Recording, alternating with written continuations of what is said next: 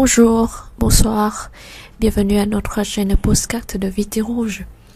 Xin chào các bạn đến với kênh Postcard của Vité Rouge. Dans une nouvelle épisode de la série Gâteau français. Chào mừng các bạn đến với tập tiếp theo của series Chiêu chiêu tiếng Pháp, Gâteau français, bánh Pháp. Đây là một series giúp các bạn trải nghiệm tiếng Pháp trong văn chương hoặc là một vài đoạn trích đọc nào đấy mà không phải vô tình đâu, mình có chủ đích đi tìm và mình muốn chia sẻ lại cho các bạn. Riêng đối với tập này thì mình đã đi tìm nội dung khá là lâu rồi. Nhưng cũng không hiểu vì sao mà mình lại không ghi âm. Rồi à, hôm nay là mình phát hiện ra là mình đã đi dịch cái phần script là những cái bài trích tới hai lần. Thì sau khi mình so ra hai bản ấy, thì mình thấy là dịch lần sau thấy gọn gàng rồi cũng trôi chảy hơn. Bù lại thì mình lại có một chút hơi phân vân là cái phần mở đầu cho cái postcard này mình làm khoảng ờ, năm sáu lần gì đó và nó vẫn không trôi chảy được. Thì uh, mình buộc lòng mình phải viết script ra rồi bây giờ hiện tại mình đang ngồi đọc lại cho các bạn nghe. Mà thực sự là trước tới nay thì mình chưa bao giờ làm postcard mà phải ngồi đọc theo một cái gì đó có sẵn. Mình có cảm giác như là thời gian gần đây thì nó có rất nhiều xáo trộn. Cũng có thể lý do là từ việc ừ, lâu nay mình ít làm postcard đi thế nên là cái việc là đọc ra một cái gì để trôi chảy thì nó không làm được. Hoặc là lâu nay mình không có nói một cái gì đó mà về văn chương, về à, nghệ thuật. Tức là những cái thứ mà đòi hỏi người ta phải có cái sự trau chuốt nhất định cho câu từ. Gần đây mình có quay lại đọc những cái tác phẩm mà thuần về văn chương. Là một cái thể loại mà mình nói thật với các bạn là chi ít thì cũng khoảng 7 năm rồi là mình không có đụng tới. Dù là trước đó mình có giới thiệu cho các bạn một cuốn sách này, cuốn sách kia về văn chương à, pháp đi thì nó vẫn là những cái thứ mà mình đọc rất là lâu rồi cơ. Thì cái tác giả mà hôm nay mình giới thiệu cho các bạn ấy mình cũng đọc từ rất rất lâu rồi.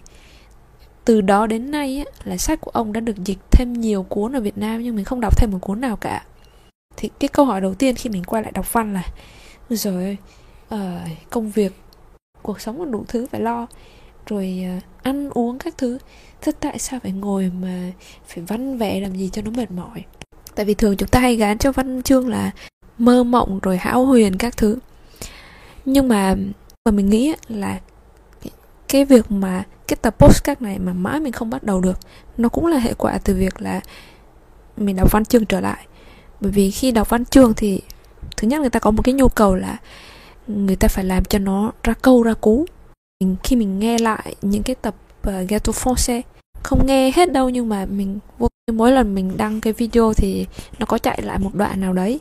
Ở trong uh, các cái tập postcard trước mình nghe lại mình thấy sao mà nó dở vậy.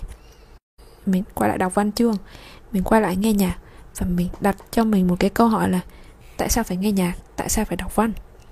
Và thực sự là nếu như các bạn uh, chưa bao giờ hoặc là nếu các bạn đang có thời gian rảnh mà các bạn uh, chưa biết làm thêm cái việc gì thì thực sự mình nghĩ là các bạn cũng nên đọc văn. Ngày xưa thì mình thực sự là mình lười tin vào cái chuyện đó. Là văn chương nó có thể nuôi dưỡng cái trí tưởng tượng cho người ta. Mình vẫn thấy rằng là nếu như phải đọc truyện thì thôi thà xem phim đi. Xem phim truyền thể à, sinh động và mọi thứ cái gì nó cũng hấp dẫn hơn. Quay lại với tác giả hôm nay và những cái tác giả mà gần đây mình có đọc thì mình đọc ở một cái khía cạnh khác, tức là mình không đọc về cái chuyện là cái cuốn truyện, tiểu thuyết đó nó như thế nào, mà mình đọc về cái quá trình người ta nhào nặn ra những cái tác phẩm đó. Thì các tác giả văn chương họ nói một cái điều rất là lạ lùng, đó là như ờ, nhà văn Jean René Huguenin thì ông nói rằng là, hồi đấy ông bối rối về cái chuyện là hình như tôi đang có cảm giác là tôi đang tự quyết định cuộc đời của người khác. Rồi tôi đang đóng cọc cho cuộc đời của người khác. Nên là ông cảm thấy rất là khó để viết tiếp những cái chương tiếp theo. Không phải là ông không nghĩ ra được điều gì, mà ông nói rằng là những cái nhân vật của tôi họ sống, quá sống động.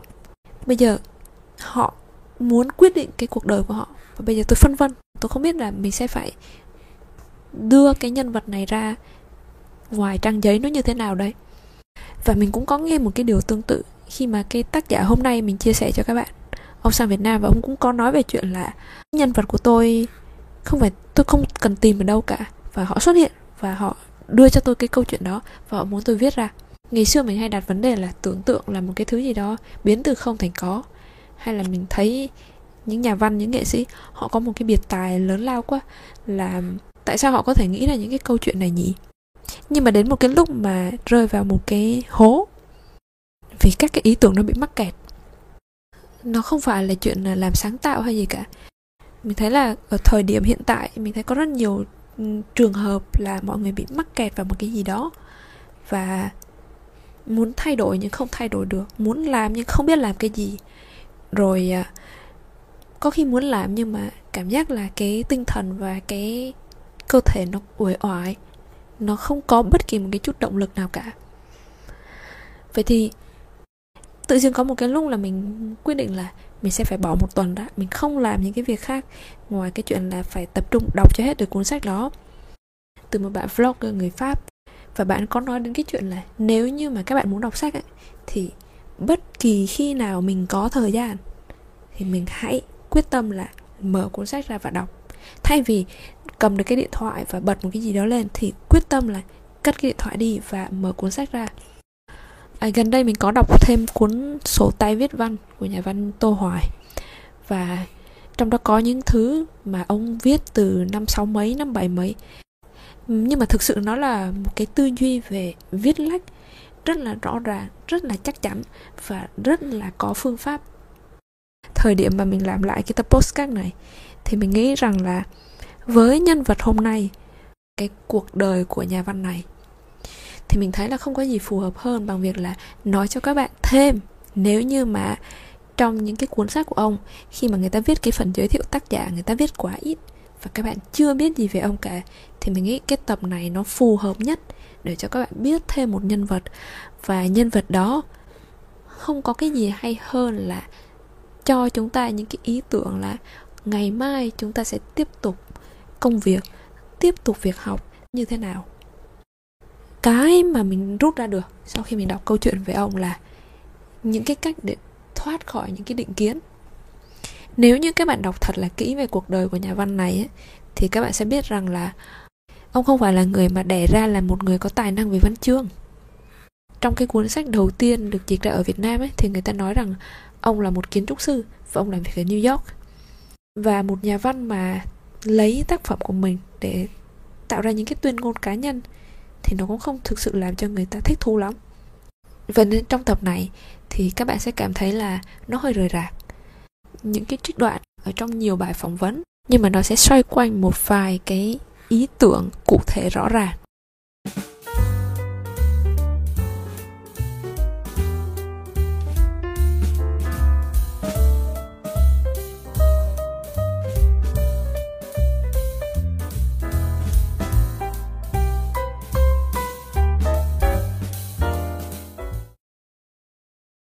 On connaît bien Mark Levy, mais en fait, qui est-il?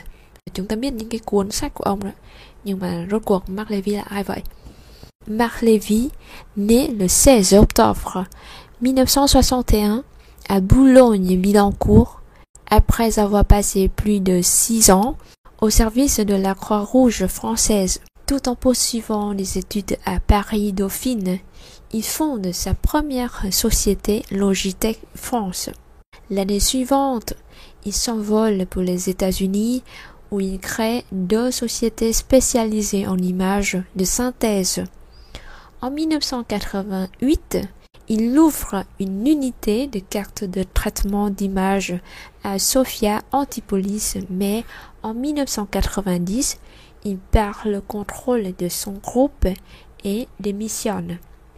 Il fonde alors une société de travaux de finition avec deux amis, architectes et ingénieurs, puis quitte le cabinet et part habiter à Londres, où il commence à écrire. Après le succès de son premier roman, il se consacre exclusivement à l'écriture et publie un livre par an. Oh, đây là một người mình chưa bao giờ. Mark Levy sinh ngày 16 tháng 10 năm 1961 tại Boulogne-Billancourt. Sau hơn 10 năm làm việc cho Hội chữ thập đỏ Pháp, đồng thời theo đuổi việc học tại trường Paris Dauphine. Ông đã sáng lập ra công ty đầu tiên tên là Logitech France. Năm sau đó thì ông bay sang Mỹ và mở hai công ty về CGI.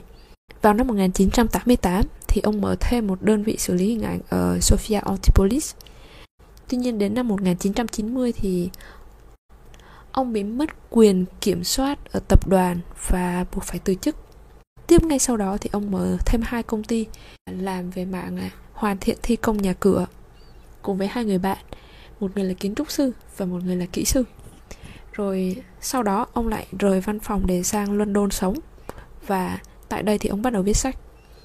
Sau thành công của cuốn tiểu thuyết đầu tay vào năm 2000 thì ông bắt đầu gần như là dành hết thời gian cho việc viết lách và xuất bản đều đặn mỗi năm một cuốn sách.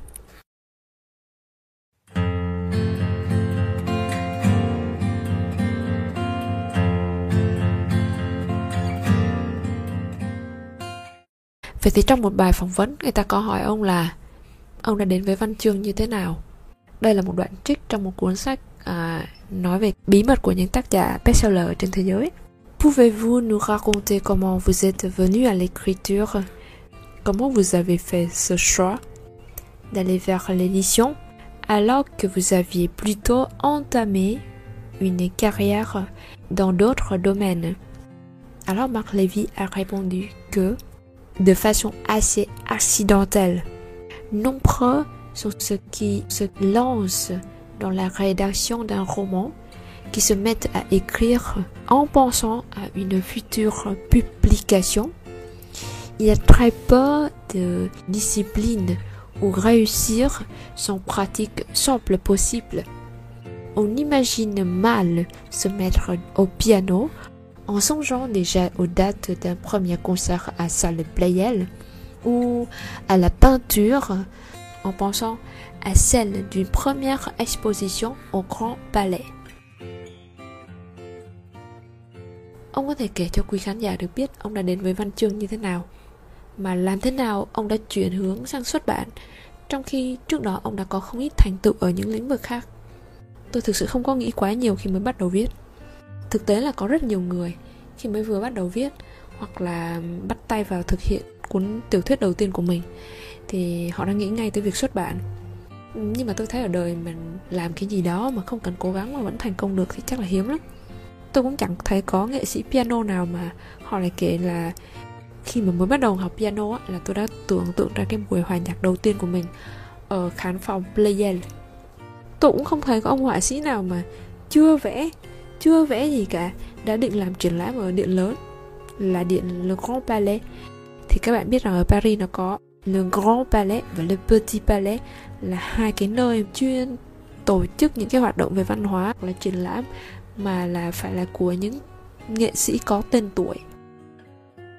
En revanche, beaucoup de personnes s'initient à la musique par goût d'un instrument en particulier ou simplement parce qu'ils en ressentent l'envie.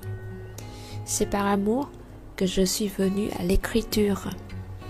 J'étais alors un père célibataire et je racontais chaque soir mon fils une histoire pour l'endormir il reprenait souvent parce que d'un épisode à l'autre, il m'arrivait de me tromper entre les personnages ou de me livrer à quelques redites. Euh, pour prévenir, pour prévenir ces erreurs, j'avais pris pour l'habitude, dès que mon fils était endormi, d'aller dans mon bureau, lui écrire l'épisode du lendemain.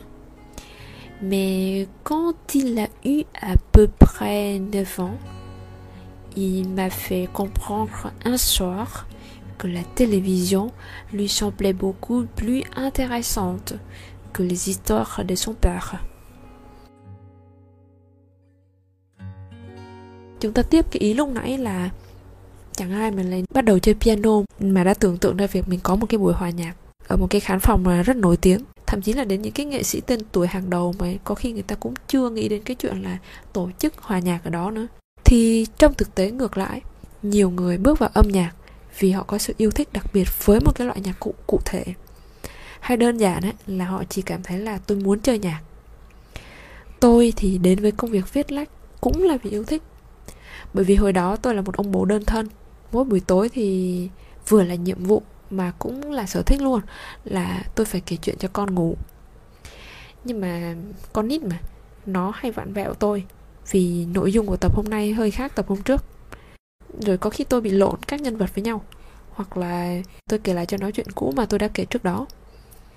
Thì để tránh cứ nhầm đi nhầm lại, tôi bắt đầu hình thành cho mình một cái thói quen là khi nào mà con tôi nó ngủ là tôi bắt đầu bước vào bàn làm việc liền để viết tiếp câu chuyện cho ngày mai con tôi mà đi ngủ là bắt đầu tôi lao vào bàn làm việc. À, khoảng 9 tuổi thì con trai yêu quý của tôi đã dạy cho tôi một chuyện rằng là ôi rồi ơi câu chuyện của bố chán ngắt không bằng xem phim xem tivi thích hơn. Rồi dần dần thế là tôi về hưu.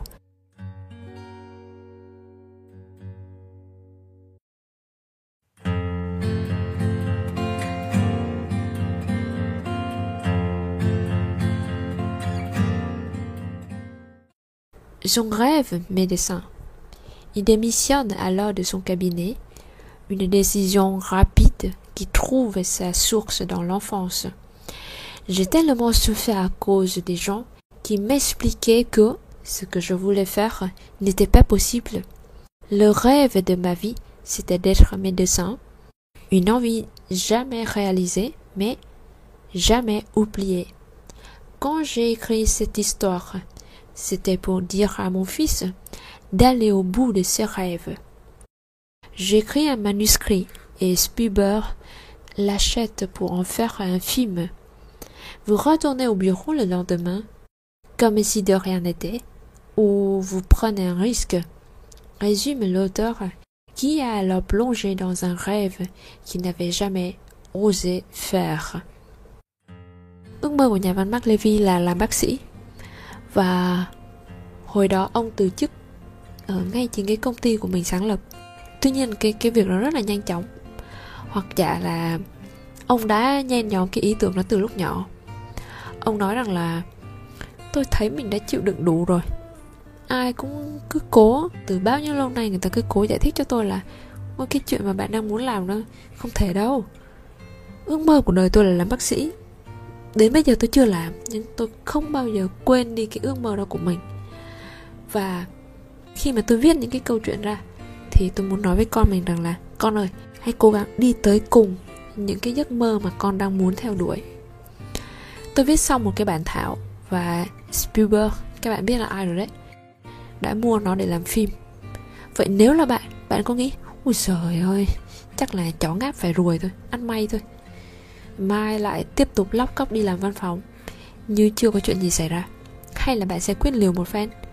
Thì đó là cái cách mà nhà văn Mark Levy tóm tắt cho chúng ta biết về cái quá trình ông đã theo đuổi giấc mơ. Mà trước đó thì đã có lúc ông từng không dám thực hiện. Qu'aimeriez-vous dire encore ou dire autrement? Il y a énormément de sujets à propos desquels j'aimerais encore euh, m'exprimer. J'ai essayé, au travers de mes 17 romans, de traiter des choses sérieuses, mais avec dérision. J'ai abordé des thèmes qui me touchent via la vie des personnages. Je prends plus de plaisir à partager des questions qu'à prétendre être détenteur d'une vérité universelle. Ayant l'esprit curieux, et étant très amoureux de la vie, il y a énormément de choses que je souhaite explorer. Il y a donc encore plein de sujets que j'ai envie d'approfondir. Des sujets de société, de la vie, du quotidien.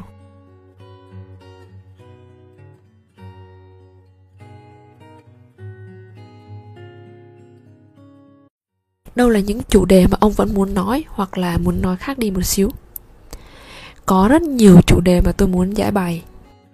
Qua 17 cuốn tiểu thuyết thì tôi đã thử xử lý những vấn đề rất là nghiêm túc, nhưng mà nó có một cái sự pha loãng nhất định.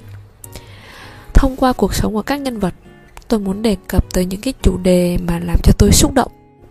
Tôi giả định rằng mình là một người biết một cái bí mật nào đó của vũ trụ, và tôi rất thích chia sẻ về vấn đề đó. Tôi rất yêu cuộc sống. Tôi cũng là người có tính tò mò bởi vậy nên tôi nghĩ còn vô vàn thứ mà tôi muốn khám phá. Có nhiều vấn đề mà tôi muốn đào sâu hơn. Chẳng hạn như là chủ đề xã hội này, về cuộc đời này và cuộc sống thường nhật.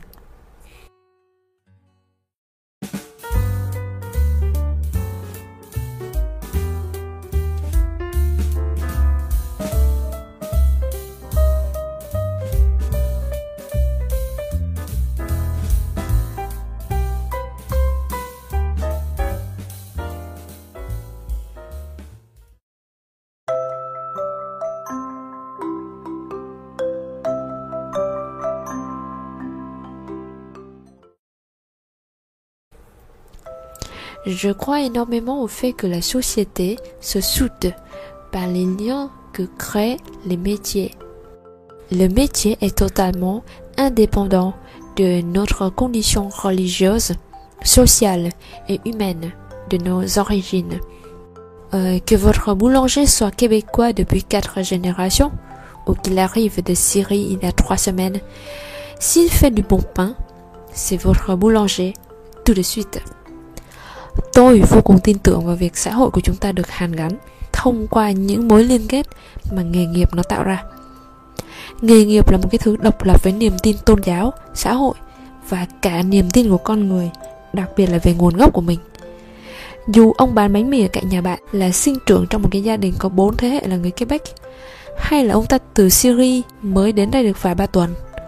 Nếu ông ấy làm bánh mì ngon, thì ông ấy ngay lập tức là thợ bánh De tels métiers étaient plus valorisés autrefois que maintenant. Les gens aimables étaient les gens qui faisaient vachement bien le métier. On n'avait plus d'admiration pour la boulangère qui faisait des petits pains au chocolat que pour le médecin qui était hautain et pas agréable. Có nhiều ngành nghề mà ngày xưa nó được đề cao hơn bây giờ những cái người đáng mến nhất. Các bạn có đồng ý với tôi không? Là những cái người mà làm rất tốt công việc của họ, chúng ta sẽ dành sự ngưỡng mộ cho ai? Chắc chắn rồi, chúng ta sẽ dành cái sự ngưỡng mộ cho một cô thợ bánh, làm ra những cái chiếc bánh mì nhân sô cô la mà ngon tuyệt vời. Chứ chúng ta đâu có dành sự ngưỡng mộ cho một ông bác sĩ trịch thượng, tỏ vẻ ta đây rồi khó chịu. Thì đúng là ông ta giỏi đấy.